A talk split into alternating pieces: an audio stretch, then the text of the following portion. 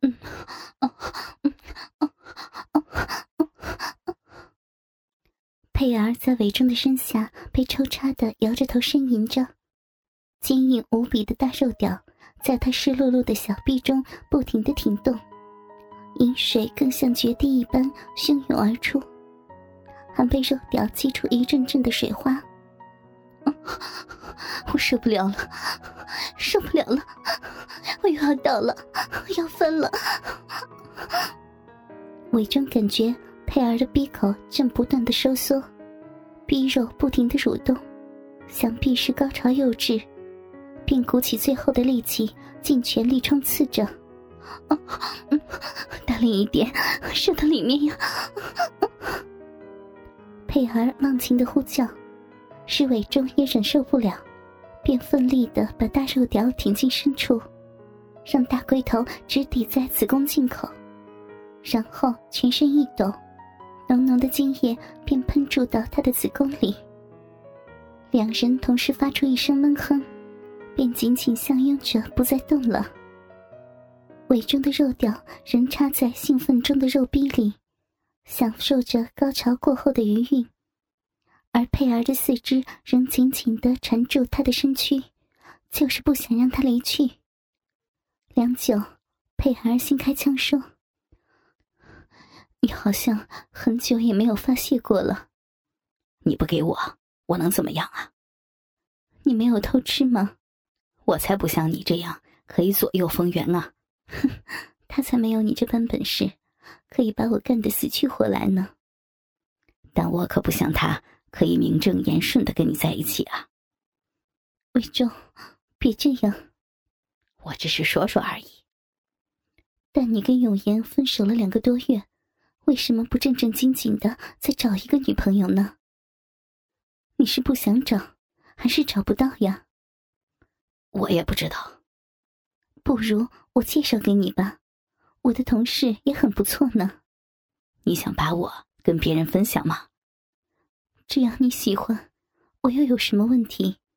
反正你答应过我，就算我们各自结了婚，也会找时间短聚的吗？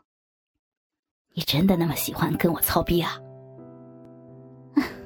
谁叫你是我的第一个男人，也是最能让我满足的男人？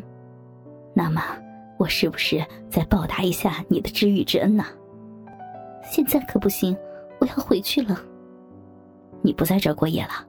不可以呢，他约我了，你就乖乖的等我几天吧。佩儿说完，便轻轻的推开他，让已经软掉的肉屌脱离小臂，再拿过卫生纸抹掉残留的体液，然后便在伟忠的身旁穿回衣服，最后两人依依不舍的拥吻一遍，伟忠才送他出门离开。伟忠一个人。闷闷不乐的呆坐在沙发上，面对身处的四十几平米的小斗室，面积虽然不大，但由于全间屋都是开放式的设计，所谓的客厅、睡房与厨房也只以家私或小屏风分隔，连浴室也是全落地玻璃建造，所以空间感觉较宽敞，但这反而使伟忠觉得空虚孤独。这里是韦忠跟前女友永言的爱巢，房间的设计和摆设全是女友所花的心思。原来两人幸福快乐的生活，却因韦忠忙于工作而忽略了对他的关怀，使他常常独守空闺。最终，他被一个同事趁虚而入，女友便跟他分手了。现在的韦忠终于明白。当日女友孤单的心灵是如何的难耐，不断的思前想后，伪装不觉间又感到有点饿了。想起刚才跟佩儿由中午一直干到傍晚，自己连午餐也没有吃过，难怪感到肚饿。于是便动身到就近的一间酒吧吃点东西，也顺道借酒消愁一番。伪装一个人坐在酒吧里。一边吃晚饭，一边喝闷酒，自己也觉得无聊透顶，便索性结账离去。再到便利店多买些啤酒回家。正当他离开便利店时，突然下起了倾盆大雨。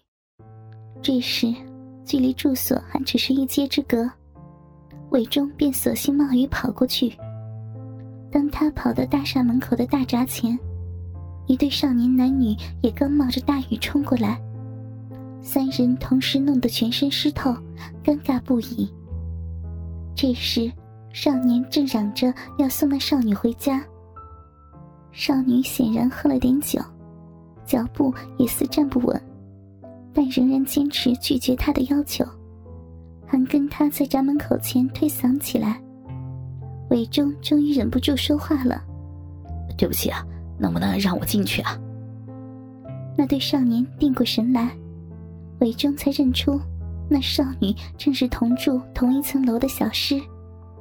韦忠哥哥，能不能陪我上去啊？哦，小诗啊，你喝过酒吗？有一点，嗯，可不可以把我送上去？好呀。小诗一手挽着韦忠的手臂，便回头跟那少年说：“那你可以放心回去了吧？”少年见韦忠高大健硕的外形，也不敢再赖着不走，便悻悻然的走开。韦忠见小诗不但有点喝醉了，而且全身也被雨水淋得湿透，在单薄的上衣下，正透视着丰满成熟的身材，使伟忠不禁的惊叹：原来这林家的小妮子，身体已经发育的如此成熟，实在跟她天真可爱的俏脸有点不配呀。不久，电梯已停在二十八楼的大堂。伟忠跟小诗步出电梯，随便说了句再见，便自顾自的拿钥匙开门去了。进屋后，韦忠第一时间脱掉身上的衣服，便冲入浴室洗澡，从头到脚洗一遍后，便轻松的拿着浴巾抹身体。就在这时，门铃突然响起，韦忠赶忙拿着浴巾回在下身。然后走出去开门，发现小诗正靠站在门外。小诗啊，你不是回家了吗？嗯，我忘带钥匙了。爸爸妈妈他们又去旅行，要明天晚上才回来呢。现在我无家可归了。那么你进来再想办法吧。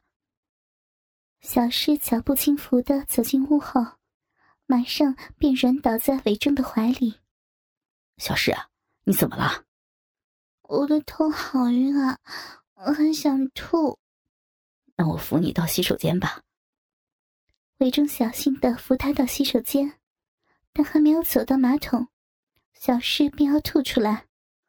小诗全身乏力的趴在马桶上吐着，韦忠见他的头也快掉下去，便不忍的从后面紧紧的抱着他的上身，不觉间。